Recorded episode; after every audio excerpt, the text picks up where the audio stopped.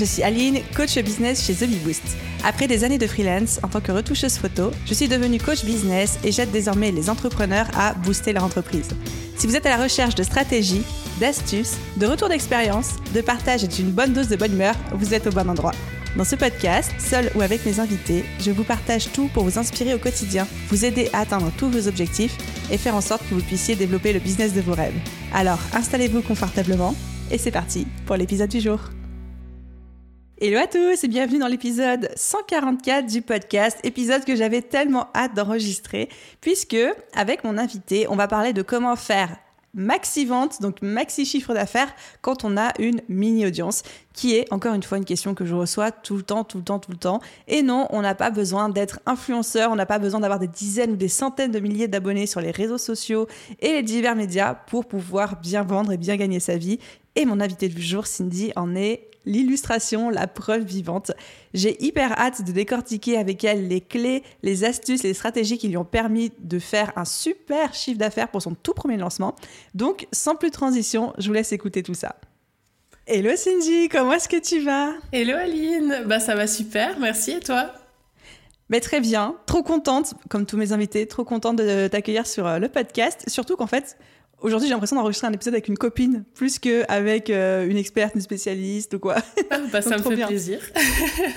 non, je suis hyper contente d'être là aussi parce que bah, j'écoute ton podcast depuis longtemps. Donc, c'est vraiment un honneur d'être euh, avec toi ici aujourd'hui.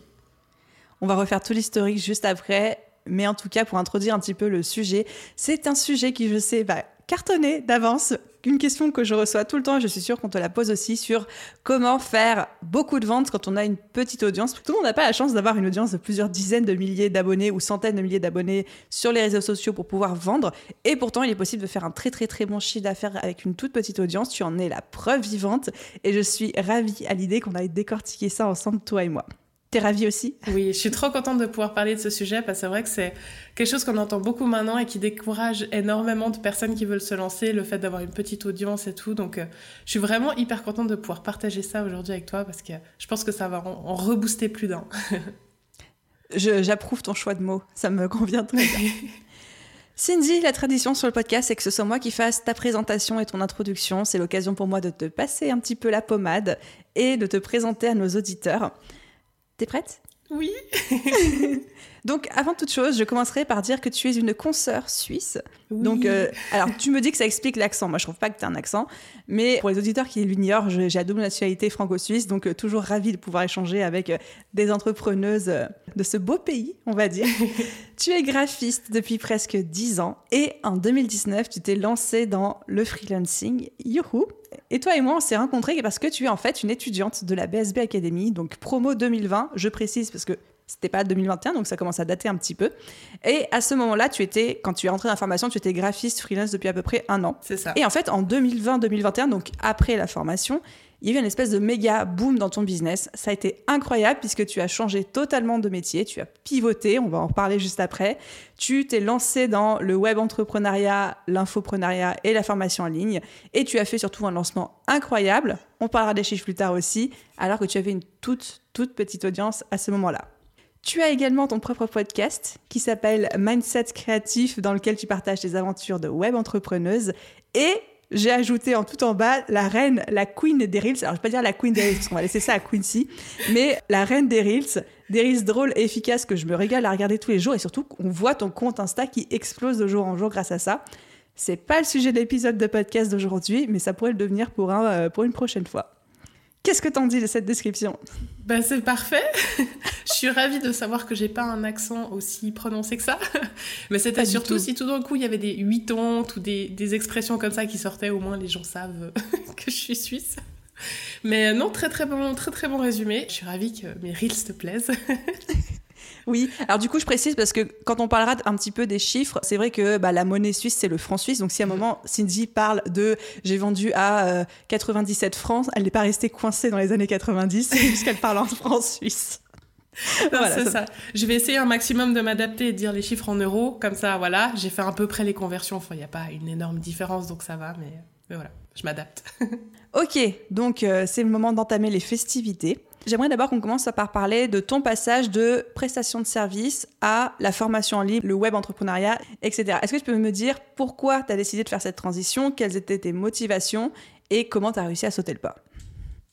Alors, ça date d'un petit peu plus d'une année maintenant. Juste avant que, bah, que je te rencontre, que je connaisse un petit peu ce monde de l'entrepreneuriat en ligne, j'ai eu la chance de rencontrer en vrai ma cliente idéale. Je ne savais pas du tout que ça serait ma cliente idéale parce que ce terme, je ne le connaissais pas à l'époque.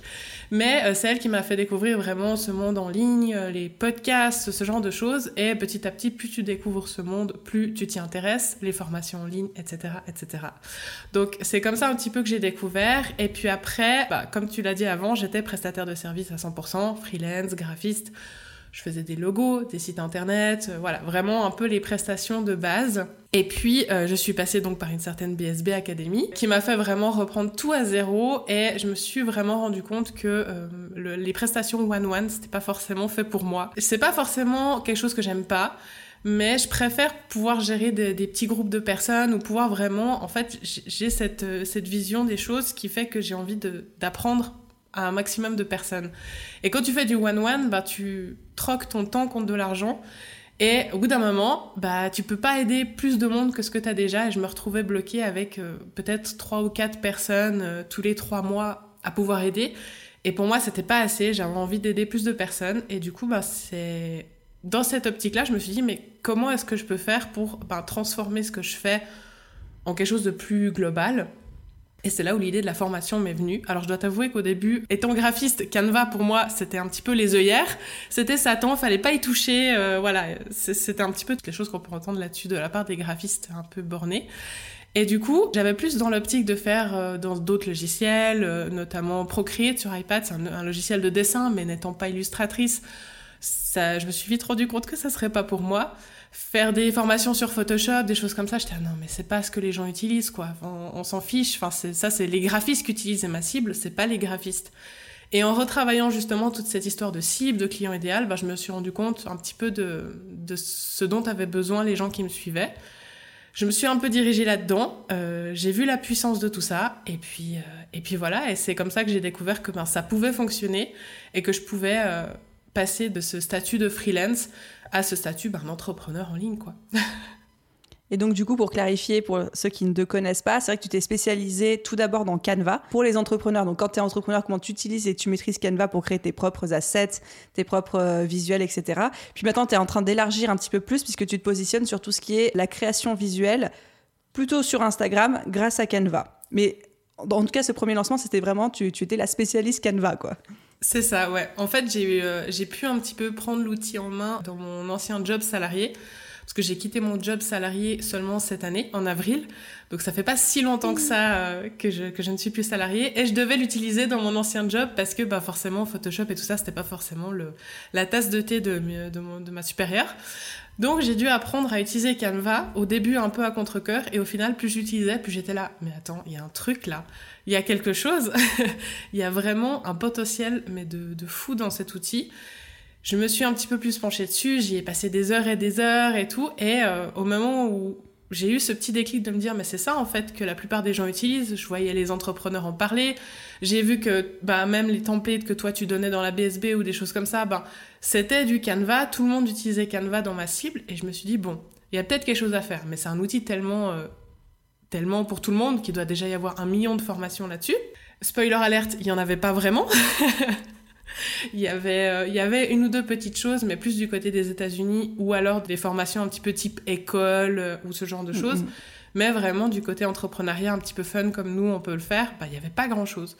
Donc bah, dès que j'ai vu qu'il n'y avait rien, j'étais ah, bah, c'est bon, j'ai trouvé, euh, j'ai trouvé ce que j'allais faire, j'ai trouvé comment aider les gens. Et puis en quoi, allez, trois mois, en trois mois, le tout était fait. En trois mois de jour et nuit de travail, le tout était fait. Je trouve ça incroyable. Qu'est-ce qui s'est passé dans ta tête Parce qu'il y en a beaucoup qui se posent cette question aussi. Qu'est-ce qui s'est passé dans ta tête entre le moment où tu dis je, pivote de la prestation de service one-to-one à la formation en ligne, sachant que en plus tu as ces fameux trois mois de création, d'ailleurs c'est hyper rapide, mais c'est quand même trois mois où tu es 100% focus sur ce futur business que tu es en train de construire, que tu ne prends plus d'anciens clients ou alors beaucoup moins. Est-ce que tu as eu peur à ce moment-là? Est-ce que tu doutais de toi? Pas du tout Est-ce que tu étais sûr que ça allait marcher? Enfin, qu'est-ce qui s'est passé dans ta tête? Alors le problème, c'est que justement, à ce moment-là, j'ai pas eu la décence de me dire, ok, tu vas créer une formation, donc les clients, tu finis, après tu fais ta formation. J'avais les deux en même temps. C'est pour ça que je travaillais jour et nuit. Donc je pense que ah ouais d'accord. On est sur ce niveau-là, d'accord. J'avais justement cette, bah forcément cette peur de, de, de, ne pas avoir de revenus pendant trois mois, de de ne pas réussir avec la formation et tout, que forcément, en plus, c'était pile le moment où mon business commençait à décoller du côté prestataire de service. Donc forcément, j'avais plein de demandes des projets très cool, donc je disais oui, j'y allais, hop, hop, hop, on y va. Je me suis retrouvée à créer une formation à un moment donné où j'avais le pic de clientèle, quoi. C'est pour ça, travail jour et nuit. Et je ne conseille pas du tout de faire ça. À ceux qui souhaitent lancer une formation, ne faites pas ça du tout. Mais euh, voilà. Et du coup, non. Alors, j'ai pas eu ce, déclic-là à ce moment-là. Enfin, dans ma tête, c'était vraiment un petit peu, pour l'instant, le. Je garde les clients pour justement euh, avoir cette réserve. Et quand j'ai vu que la formation marchait, bah, c'est là où je me suis dit non. Je vais pas pouvoir faire les deux parce que je n'arrive pas à allier le travail client, à gérer tous les projets et de gérer ben, la création de contenu qui au final, ben, c'est ça qui me permet de vendre ma formation. Donc si je peux pas être régulière dans mes contenus et avoir des clients, ben, il faut que je me sépare d'un des deux. Et puis ben, le choix a été vite fait dans, le, dans le, la direction que je voulais donner à mon business. Donc voilà. Je fais une petite pause là-dessus pour tous les gens qui nous écoutent.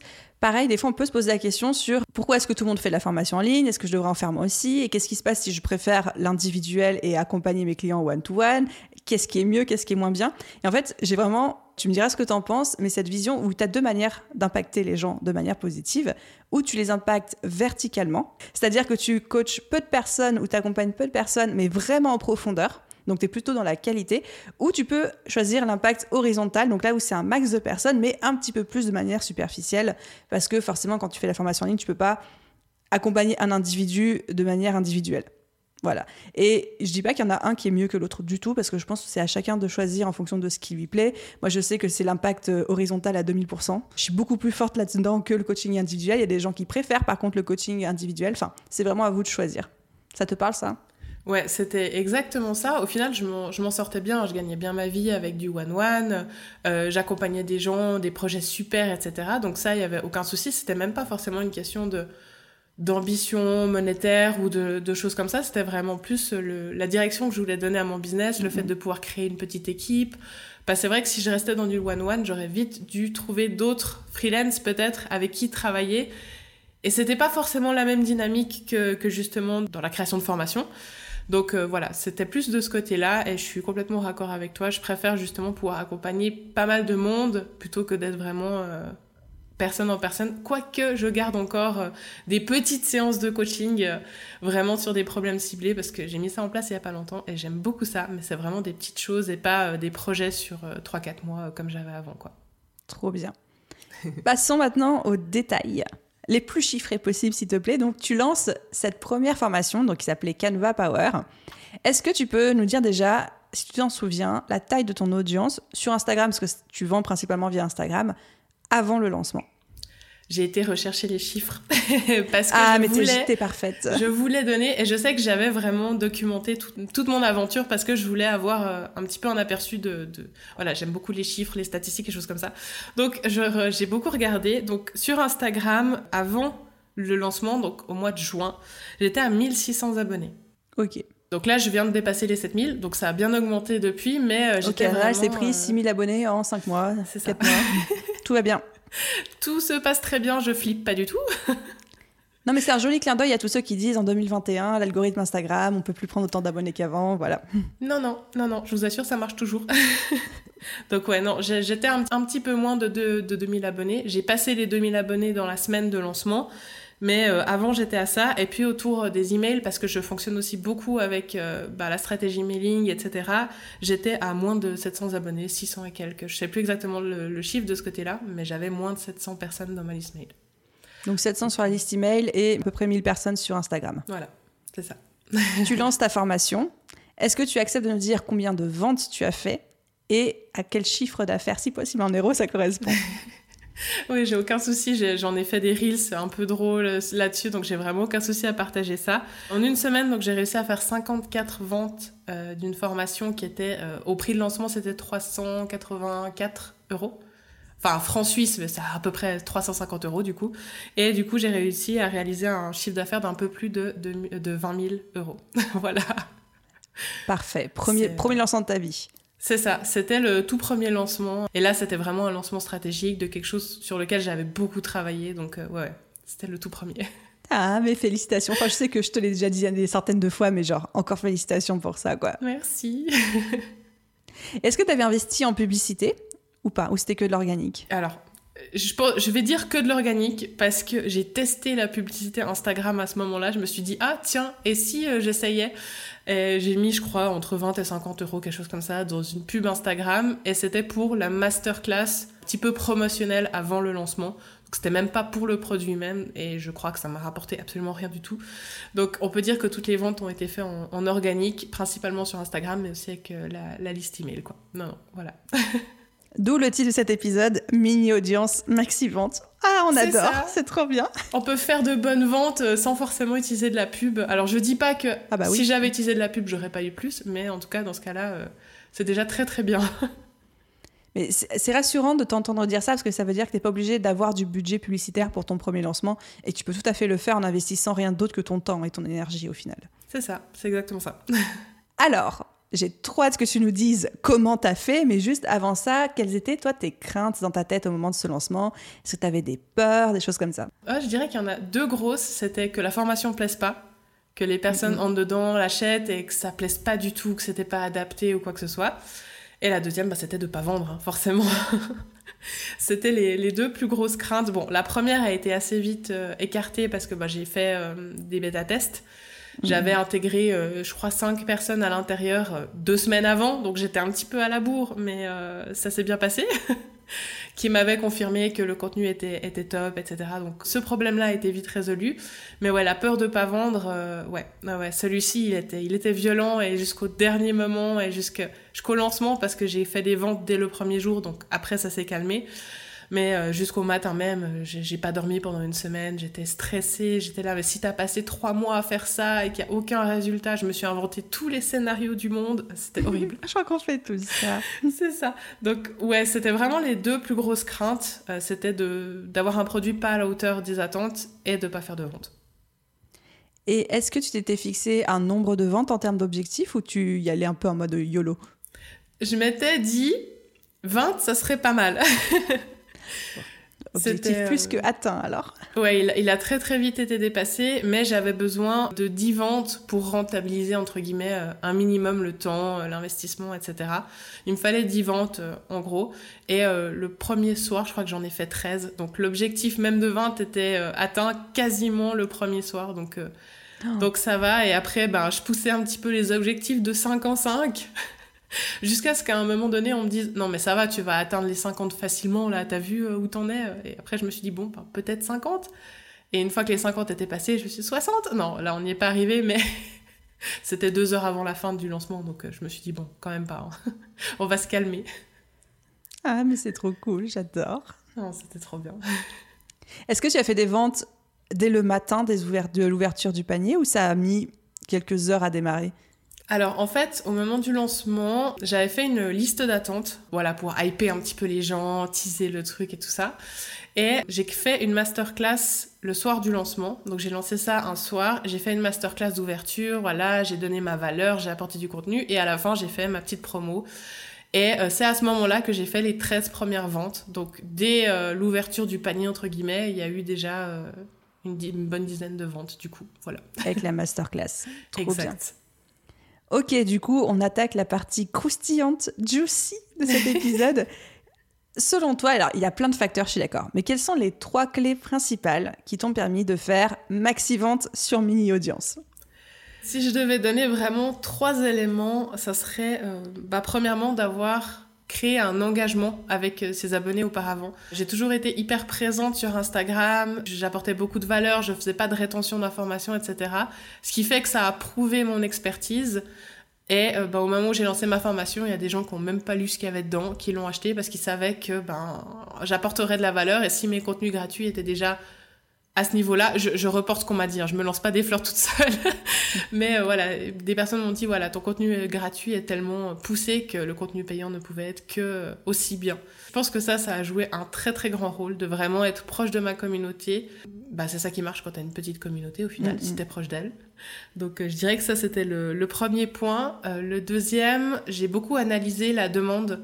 J'ai énormément analysé ce que les gens euh, souhaitaient. J'ai fait pas mal de, sondages sur Instagram, de questionnaires aussi, que j'ai proposé à mon audience de, remplir pour justement savoir quelle était leur problématique, etc., autour de, la création de contenu visuel. Donc ça, ça m'a aussi beaucoup aidé à trouver bah, les termes exacts, les choses exactes dont les gens avaient besoin. Euh, ce qui fait que bah, au moment de mon argumentaire de vente, entre guillemets, ben, j'avais euh, pile les points là où il faut aller aller. et tout le verbatim aussi. C'est ça, exactement, c'est ça, j'avais les termes exacts et en plus, bah, du coup, dans la formation, je pouvais avoir exactement ce qu'il ce qu'il fallait. Et puis, la troisième clé, c'est un truc où j'ai dû beaucoup travailler sur moi-même, euh, c'est ne pas avoir peur de saouler les gens. Ah, la fameuse C'est ça, c'est mais non, mais je vais pas en parler tous les jours. Oui, je sais que je dois vendre, mais mais non, ça, euh, j'en ai parlé tous les jours pendant une semaine, que ce soit en mail, sur Insta, en story. J'en ai parlé tous les jours, j'ai bombardé, et je pense aussi que si j'en avais parlé qu'une fois au début et une fois à la fin, il n'y aurait pas eu un impact comme ça. Donc j'en ai, j'ai pas été tous les jours en mode acheter mon produit, acheter mon produit. J'ai fait des, petits apartés, j'ai donné des astuces et à la fin je disais ah bah si vous voulez en savoir plus, aller sur euh, la formation. Voilà, il y a plein de, manières de pas juste être dans un discours de acheter, acheter, acheter, mais voilà, de pas avoir peur de, rappeler qu'il y a ce produit. Et encore maintenant, bon, je le fais un petit peu moins parce que ben, j'ai pas mal de projets pour la fin d'année, mais j'en parle encore très régulièrement. Dès que je peux placer Canva Power quelque part, je le mets. Euh, voilà, de pas avoir peur de saouler les gens. C'est vraiment un truc où je crois que, même moi d'ailleurs, j'avais la peur, hein, et d'avoir surpassé ça, ça m'a beaucoup aidé, je pense. Je pense que c'est une peur qu'on a tous et toutes hein, dès qu'on fait des lancements en ligne ou qu'on parle de nos offres, etc. Et même moi, tu vois, quand je suis en lancement de la BSB et tout, je sais que c'est le lancement de l'année, je sais que c'est 80% de mon chiffre d'affaires que j'ai intérêt à assurer. Et je me dis, il faut, que, il faut que je saoule les gens. Il faut que je les saoule pour que personne ne passe à côté de l'information. Mais pour que l'ensemble de la communauté ne passe pas à côté de cette information, il faut que moi, je n'en peux plus de moi-même. Tu vois, il mm. faut que j'atteigne un niveau de saturation de moi-même.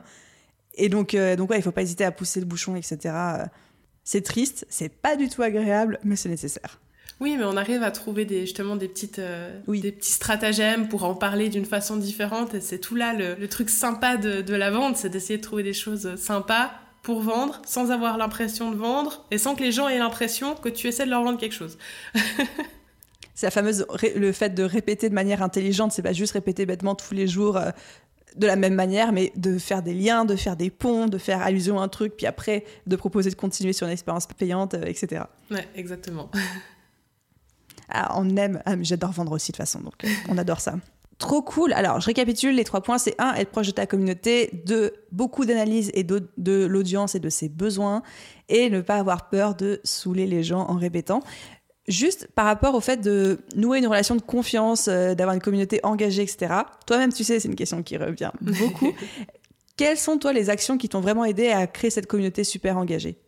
Je dirais que le fait de donner un maximum de contenu gratuit, mais qui a une forte valeur euh, à l'intérieur, ça crée déjà vraiment une relation de, de ah ouais, elle, elle, sait de quoi elle parle, elle nous donne euh, des choses à nous mettre sous la dent, quoi. Donc il y a vraiment eu ça, le fait ben, de forcément de répondre aux commentaires, d'interagir avec les gens par message, d'être aussi hyper euh, naturel en story. Ça peut paraître bête, mais le nombre de fois où quand euh, je fais une, story euh, le matin au réveil en pyjama, pas maquillée, les personnes me disent bah ça fait du bien de voir ça un peu sur Instagram plutôt que toujours des nanas pimpées ou je sais pas. Je sais pas si ça a vraiment pu aider, mais en tout cas, ça a créé un lien avec, avec ma communauté. Donc je dis pas qu'il faut faire que des stories en pyjama, mais le fait d'être naturel, de pas toujours jouer un rôle dans ces stories, ben ça aide. Mais c'est vraiment ça, vraiment le fait d'interagir beaucoup avec les gens, c'est ça qui va créer du lien quoi.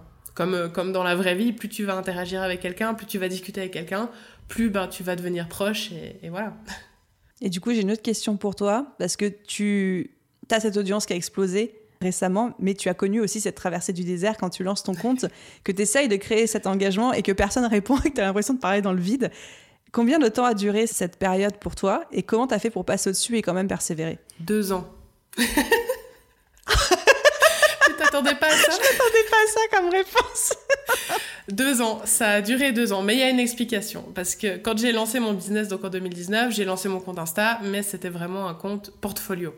J'y mettais les travaux mhm. clients, j'y mettais euh, ce genre de choses-là, et j'avais pas du tout une stratégie comme maintenant. Je me cachais derrière mon logo, c'était l'entreprise, euh, gna gna gna, je disais nous. Euh, alors j'étais tout seul derrière mon écran, hein, comme maintenant, mais j'avais vraiment cette, ce, ce, côté entreprise, quoi. Et je dirais que pendant ouais, deux ans, j'ai construit 300, 400 abonnés grand max, jusqu'à ce que je revoie toute ma stratégie de contenu et euh, que je commençais à me montrer. Et voilà. Et au début de cette année donc j'étais à, à, 400 et du coup bah ça a vraiment explosé là en une année. Mais euh, ça, ça, a bloqué pendant euh, pendant deux ans. Et qu'est-ce qui t'a encouragé à persévérer malgré bah j'imagine que il n'y a pas eu des réponses mm. tout de suite dès que tu as changé de stratégie quoi. Au tout début non, au tout début pas. Euh, quand je postais des petits sondages, euh, il y avait personne qui répondait ou alors une ou deux personnes. Mais en fait, c'est vraiment le fait de même s'il y avait qu'un seul commentaire pour moi, ça voulait dire qu'il y avait quelqu'un qui suivait ce que je faisais. Même s'il y avait euh, pas beaucoup de likes, bah ça voulait dire qu'il y avait quand même des gens qui voyaient et en fait, j'essayais de créer du lien un maximum avec les quelques personnes qui me suivaient et au fur et à mesure, bah, ça a fait effet boule de neige. Les gens ont vu un petit peu ce qui se passait sur mon compte et se sont abonnés. Et voilà, et puis ça va de, ça va de plus en plus vite, quoi. Mais non, il faut, faut surtout pas lâcher parce que, ben, il faut juste prendre le nombre d'abonnés qu'on a, même si c'est pas beaucoup, 200, 300. Imaginez 300 personnes devant soi et se dire, ah ouais, en fait, euh, c'est quand même énorme. bah, mettez 300 personnes dans une pièce, quoi. C'est toujours... tout de suite, on n'a pas la même impression. Ah non, mais tout le monde panique euh, à devoir parler devant 300 personnes. Hein. ah, c'est clair.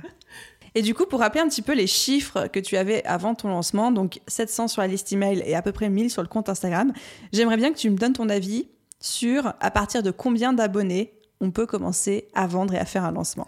J'aimerais bien ton avis et après je donnerai le mien. Je pense que ça dépend peut-être aussi un peu dans la catégorie où t'es, enfin dans le style d'activité que t'es. Mais il euh, y, a vraiment pour moi pas de, pas de minimum. Euh, forcément, tes résultats vont être décuplés plus t'as plus de personnes, mais je trouve que d'avoir une petite audience, mais qui est hyper engagée, et d'avoir peut-être que 50 ou 100 personnes, mais t'as 50% de ces gens-là qui achètent, donc un taux de conversion méga élevé, hein, on est d'accord Plutôt que d'avoir 5000, 10 000 personnes et d'avoir que 1% euh, ben, ou 2%. Au final, le ratio est quasiment pareil. Enfin, le ratio est pas pareil, mais le nombre de personnes, au final, bah, ça sera le même, sauf que bah, tu as une proximité avec les, les personnes d'une petite audience qui est tellement différente d'une grande audience. Donc, euh, je dirais qu'il n'y a pas de minimum. À partir du moment où c'est plus ta mère, ton père, tes frères et sœurs, tes cousins qui viennent te suivre en premier, à partir du moment où tu as quand même des, des, clients un peu préqualifiés, euh, tu peux vendre. Il euh, n'y a, a, pas de minimum pour moi. Je comprends ton point. Moi, j'aime bien dire qu'il y a un petit minimum quand même, pas très haut, tu vois. Je pense qu'à partir de même 200 abonnés Insta, on peut faire un truc sympa. 400, 500, c'est mhm. bien. Parce que ça donne vraiment une audience quand même globale. Et je dis toujours 200, 250 sur la liste email. Pourquoi je dis ça? Parce que effectivement, je suis d'accord avec toi. Tu peux vendre sur n'importe quelle taille d'audience, même une audience de 50 personnes. Si tu en as 10 cachettes, ça fait un méga taux de conversion. Et puis, c'est 10 ventes et t'es content. Simplement, j'ai l'impression que de passer 3 mois à créer une formation pour la vendre à 50 personnes, peut-être qu'on pourrait passer 3 mois à faire grossir la communauté et ensuite créer la formation et la vendre à 500 personnes à la place, tu vois. C'est plutôt en termes de, ratio temps-énergie. Euh. C'est ça, j'ai pris la question dans, le mauvais sens alors du coup. J'avais pas compris ça comme ça, mais effectivement, à partir de combien de personnes, c'est intéressant de se dire de créer quelque chose. Là oui, dans ce cas-là, euh, attendre un petit peu plus quand même, euh, même si tu peux vendre avec pas beaucoup de personnes, mais effectivement, le temps investi risque d'être beaucoup moins rentabilisé, ça c'est sûr je te rejoins. je te rejoins sur le côté tu peux vendre euh, à une toute petite audience et que c'est pas parce qu'Aline et Cindy elles ont dit qu'il fallait 1000 abonnés sur Instagram que si vous en avez 850 vous pouvez pas commencer à vendre. Trop bien, mais je suis contente de savoir qu'on est à peu, à peu près alignés, qu'on n'est pas tous les deux en train de se dire oui euh, les gars tant que vous n'avez pas 20 000 abonnés ça sert à rien. Ah bah non, hein, sinon j'aurais jamais lancé mon truc. Hein. Oui, bah écoute, j'ai vraiment hâte. Alors, juste une question spoiler pour peut-être un prochain épisode parce que je suis trop curieuse. Là, ton compte Insta, il a explosé parce qu'il est passé de 2000 à bientôt 7000 abonnés en 3-4 mois à peine. C'est grâce aux Reels? Oui. Alors, il, a, il a explosé, mais même pas en 3-4 mois. Je, crois qu'à la fin de l'été, j'étais à 3000 abonnés, quelque chose comme ça. Il a vraiment explosé là depuis, depuis deux mois. Ça fait deux mois où j'ai triplé mes abonnés Instagram et que ça monte, mais euh, je gagne à peu près 100 abonnés par jour, euh, limite euh, dans, les, dans les bons moments. Et c'est que grâce aux Reels, j'ai un ou deux Reels qui ont euh, explosé, qui ont fait plus de 100 000 vues. J'en ai même un qui arrive à 200 000, je crois, ou qui, qui les a dépassés. Incroyable. Et c'est ça, en fait. Alors, le petit bémol que je peux dire, c'est que ça t'apporte énormément de personnes. Est-ce que c'est des personnes pas qualifiées Là, ça, c'est une autre question. Je, je, verrai bien dans les prochaines choses que je lancerai si euh, le taux de conversion reste un peu le même ou s'il baisse parce que j'ai beaucoup plus de monde et l'engagement n'a pas forcément augmenté avec. Mais en tout cas, j'ai toujours, euh, toujours plus de, likes, toujours plus de commentaires. Donc les gens ont l'air d'être engagés.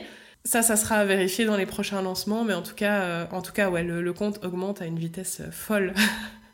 Bah, on va pas trop s'étendre sur le sujet parce que c'est pas la thématique de l'épisode, mais je trouvais ça assez hallucinant pour le souligner dans le sens que là, on est actuellement en novembre 2021, donc ça veut dire que c'est septembre-octobre 2021 où les reels sont explosés pour toi.